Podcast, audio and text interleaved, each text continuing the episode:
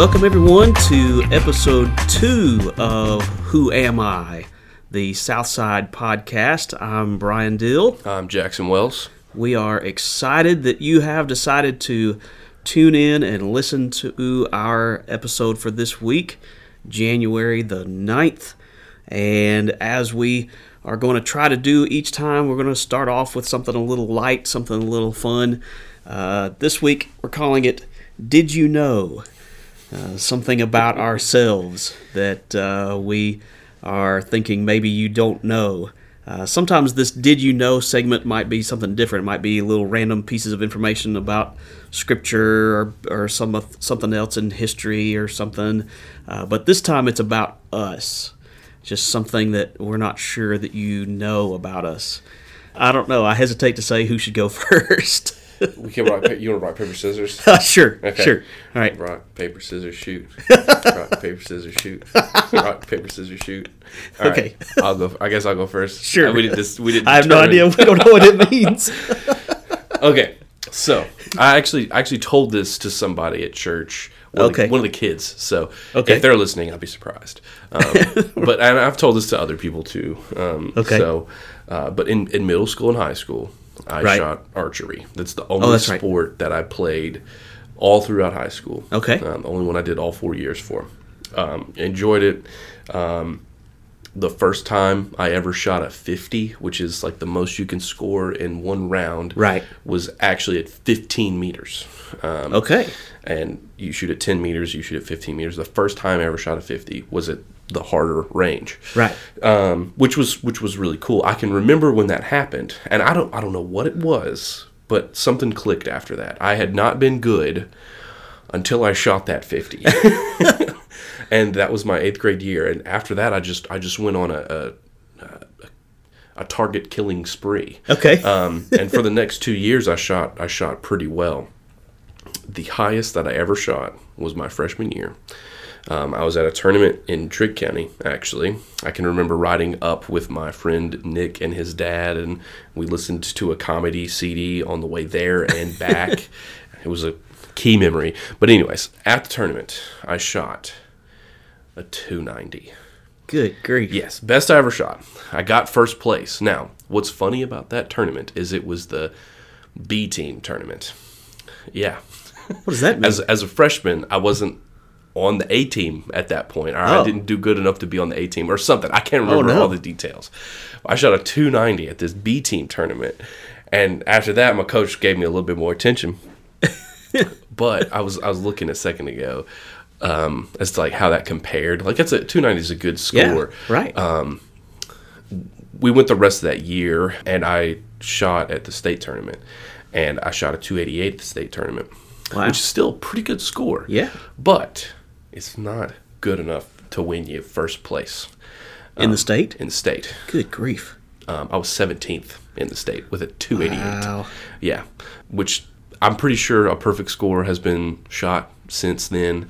Um, it hadn't been done when I was in school, but um, I was never good enough on my team to even be the first. Like, like we ranked each other. You know, right. Austin Smotherman was always the best. like he would always outshoot me, even whenever he had a bad day. That was also the same day I had a bad day. But fun fact, I loved archery, still do, and the best ever shot was 290. Wow. Yeah. Okay. All right.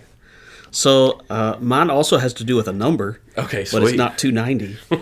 uh, it's the number 23. Okay. So I think I, have mentioned this to a couple people here and there, but um, it's just kind of ironic how the number 23 shows up so much in my life. So I was born on the 23rd of February. So that's it's my birth date. Uh, the first real sports figure that I really, really followed and got excited about as a kid wore number 23. It was not Michael Jordan. LeBron James? It was, no, not LeBron James. uh, it was Ryne Sandberg, who was the second baseman for the Cubs. And so I, you know, I loved watching him play. And, uh, and then I I sort of followed Michael Jordan, and the fact that he was number 23, that was kind of icing on the cake, I guess. But then it was later in life that I discovered that there is only one place in all of Scripture where dill shows up, Okay. and it's in Matthew chapter 23, verse 23. That's that's little. it's a little weird. and so I was like, wow. So obviously 23 is my number. And What uh, was the con- what's the context of the dill in that passage? that's uh, it's the woe to you, uh, scribes and Pharisees who tithe mint, dill, and cumin, Okay. but neglect the weightier matters of the law. Gotcha. Gotcha. Uh, so it's not exactly a pleasant verse, but um, so I remember uh, this past year with the softball team here at Southside, we got new jerseys and we were trying to get numbers from everybody.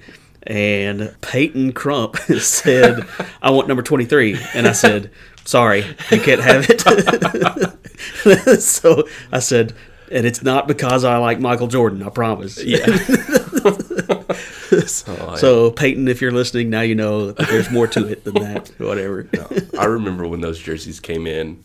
I forgot what number I asked Yes. for, and so I picked up the number that I thought I got, and I tried it on. I was like, "This thing is way Definitely too not- small." yeah, yeah. It was a medium. it's the wrong number. Yeah, twenty three. That is that's a that's unique. That's that's pretty you know, awesome. I get, I enjoy it. You know, uh, Yeah. it- it- that's a fun story to tell people that you know dill is actually in the Bible, but Yeah, it's only in one place. Yes. Um, it's. I, this is this is a completely sidetrack. We need to edit it out. But I remember as a kid, like my, my basketball number was thirty three, and like Okay. like every time I watched a commercial. was 33 miles to the gallon, yeah, 33.99. It was like 33 was everywhere, Right. And it, it's kind of like that. Uh, you don't notice the car you have until you get the car you Yes, have. then exactly. it's everywhere, Right. um, which you know, it's it's neat how, how that works out. But yours is yours is pretty cool. Yours is really cool. Wait, now you know there was a movie called The Number Twenty Three. Uh. uh But it was creepy. Is it was a scary movie? It was.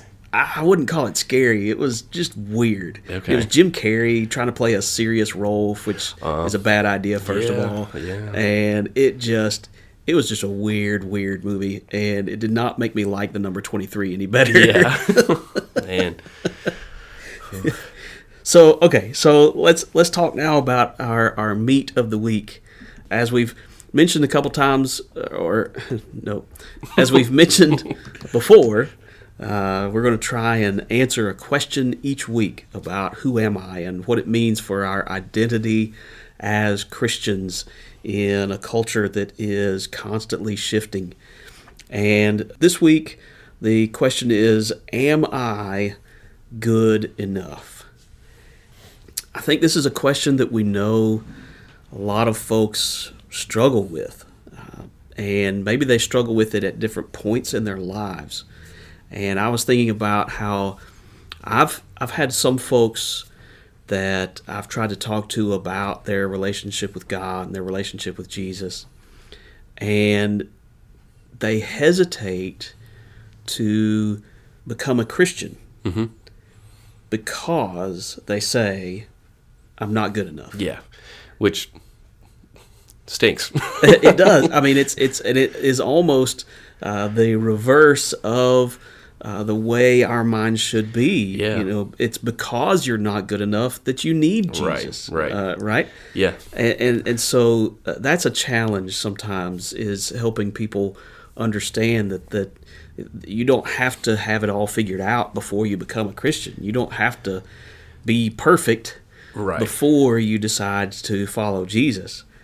And th- there, there's. I was going to say like there's, you you'll never have it all under control. Well, right. and, and, and as I extend further into my adult life, I, I realize that, and I that's something that I wish people understood, and I need to apply it myself because I want to have everything figured out, and it, I want it to work smoothly.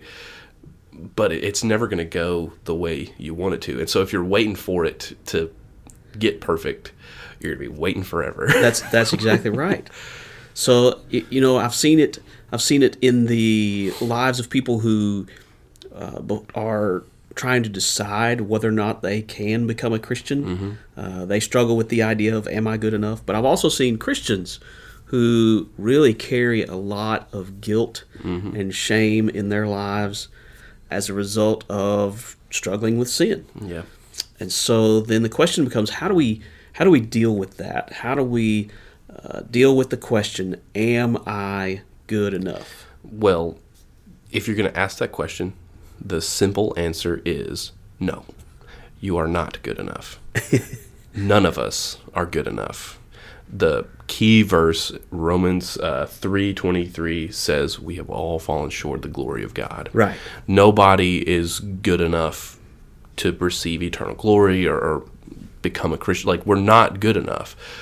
But because of Jesus, because of what he did, because of all of the things that come because of him, we receive God's grace. Um, Right. And so it, it's no, you're not good enough. You'll never be good enough. Nobody will ever be good enough. Jesus was the only one that was good enough, and he got killed. So, like, I don't think you want that to happen to you. So, um, there, there's some more to this passage that I would like to share in Romans uh, chapter 3. The heading in my Bible was uh, No One is Righteous. And then um, the other one I saw was The Whole World is Guilty Before God. And so you're not alone if you feel like you're not good enough. And even if you do feel like you're good enough, take a, take a step back and, and really assess Right. yourself. um, there is a difference between like righteousness and goodness, but I think the way we're discussing it, it's like uh, it's goodness in the terms of am I good enough to be right with God? If that Okay. make, if that makes sense, so I think this applies. Um, but in verse nine of Romans uh, chapter three, Paul admits that not even the Jews uh, have it better off, which uh, again, I, I think that's it's not funny, but it, it kind of is because the Jews are these people that have had God right there with them this whole time. You would think they have Right. some sort of advantage. Sure. But Paul, who is a Jew, m- one of the most prolific writers of the New Testament, is saying not even God's people from the Old Testament have a better um, understanding or, or, or a better grasp of what it means to be um, good.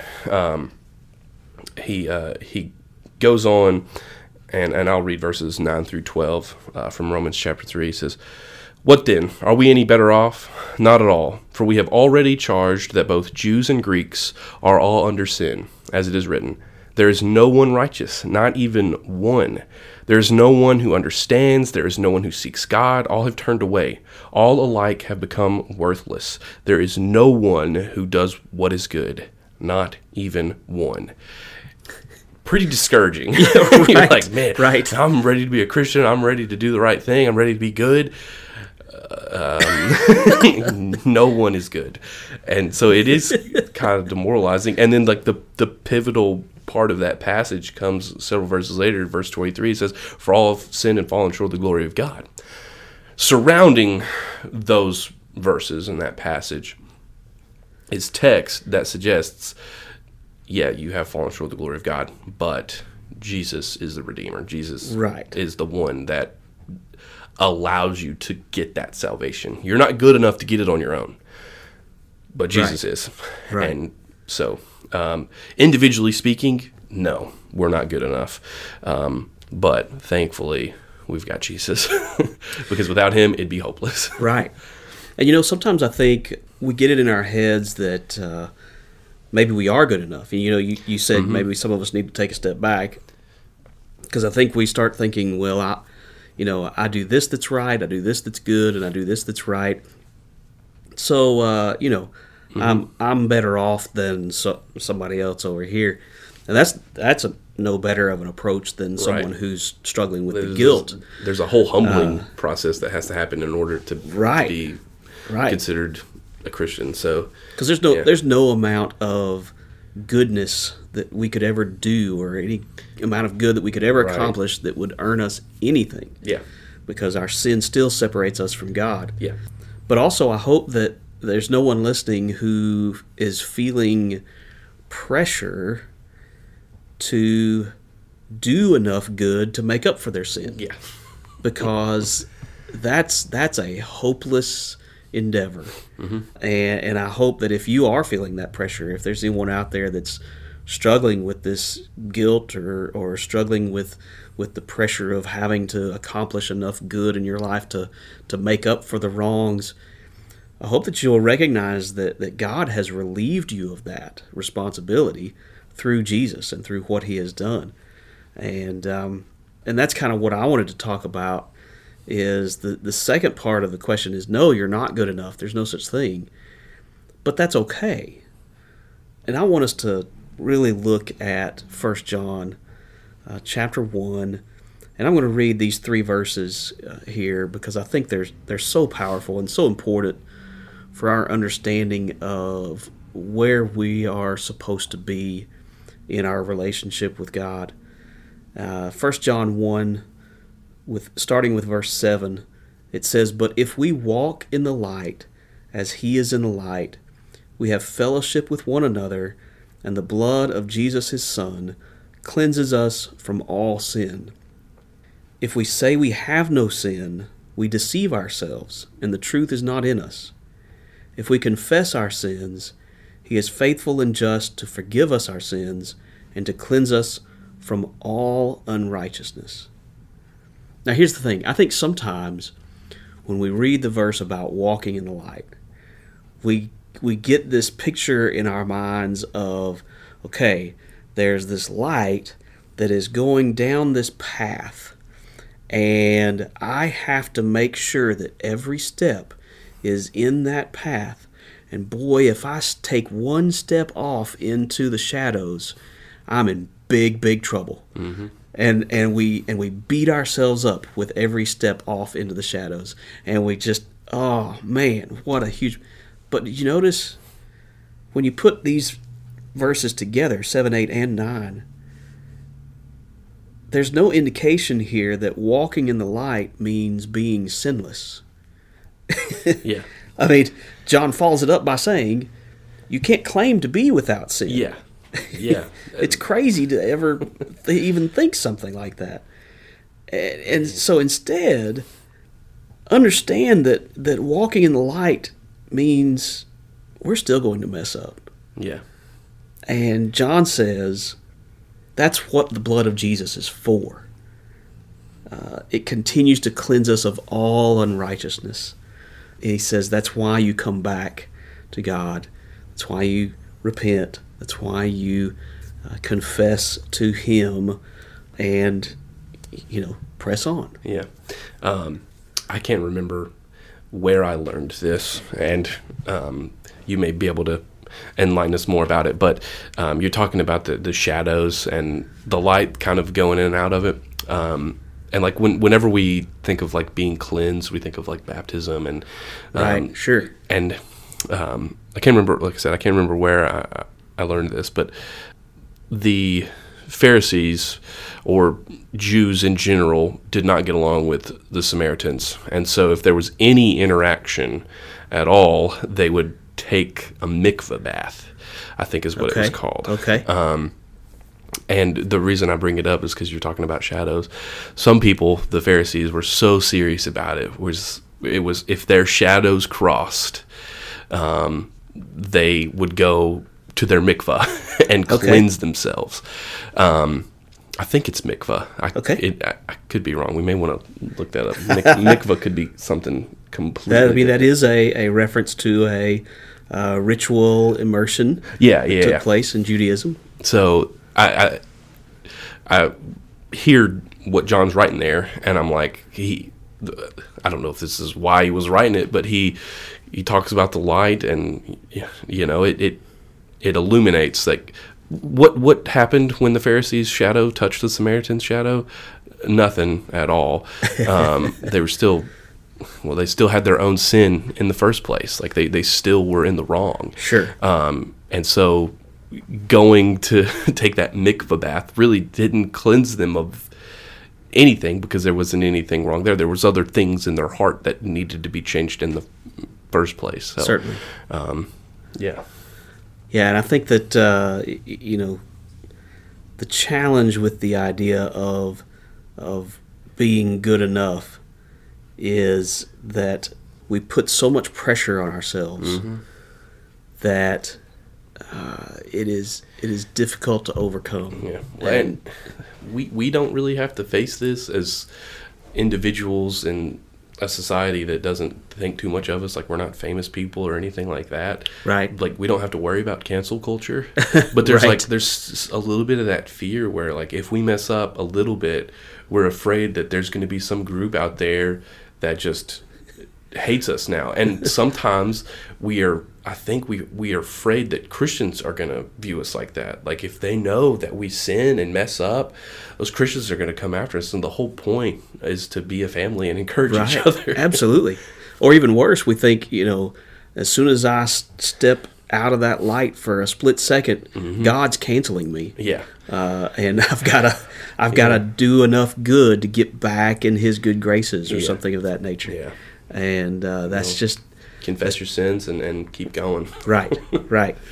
And it's and it's not to to make light of sin. I mean, there is certainly Right. remorse that needs to take place there. Like repent repentance is in there. Keep like Right, don't right. don't do the same thing over and over and over even though you've Right. you know, there's yeah, there's more But, to it than uh, just that. but don't let the the guilt overcome you or the or the pressure to do enough good uh, to overwhelm you. Uh, so, just wanted to make sure that we uh, shared some of these thoughts with you this week. Hope that it is helpful for you. You're not good enough. You're not good enough. That's right. I hope that's an encouraging thing. strangely enough. uh, anything else you can think of I, that, for I this week, Jackson? I don't have anything else. Um, I, this is the second one we've recorded, and I already feel better. So All right. All right. Good. Good. Well, we are hoping and praying that you have a fantastic week, and we look forward to seeing you soon. And take care.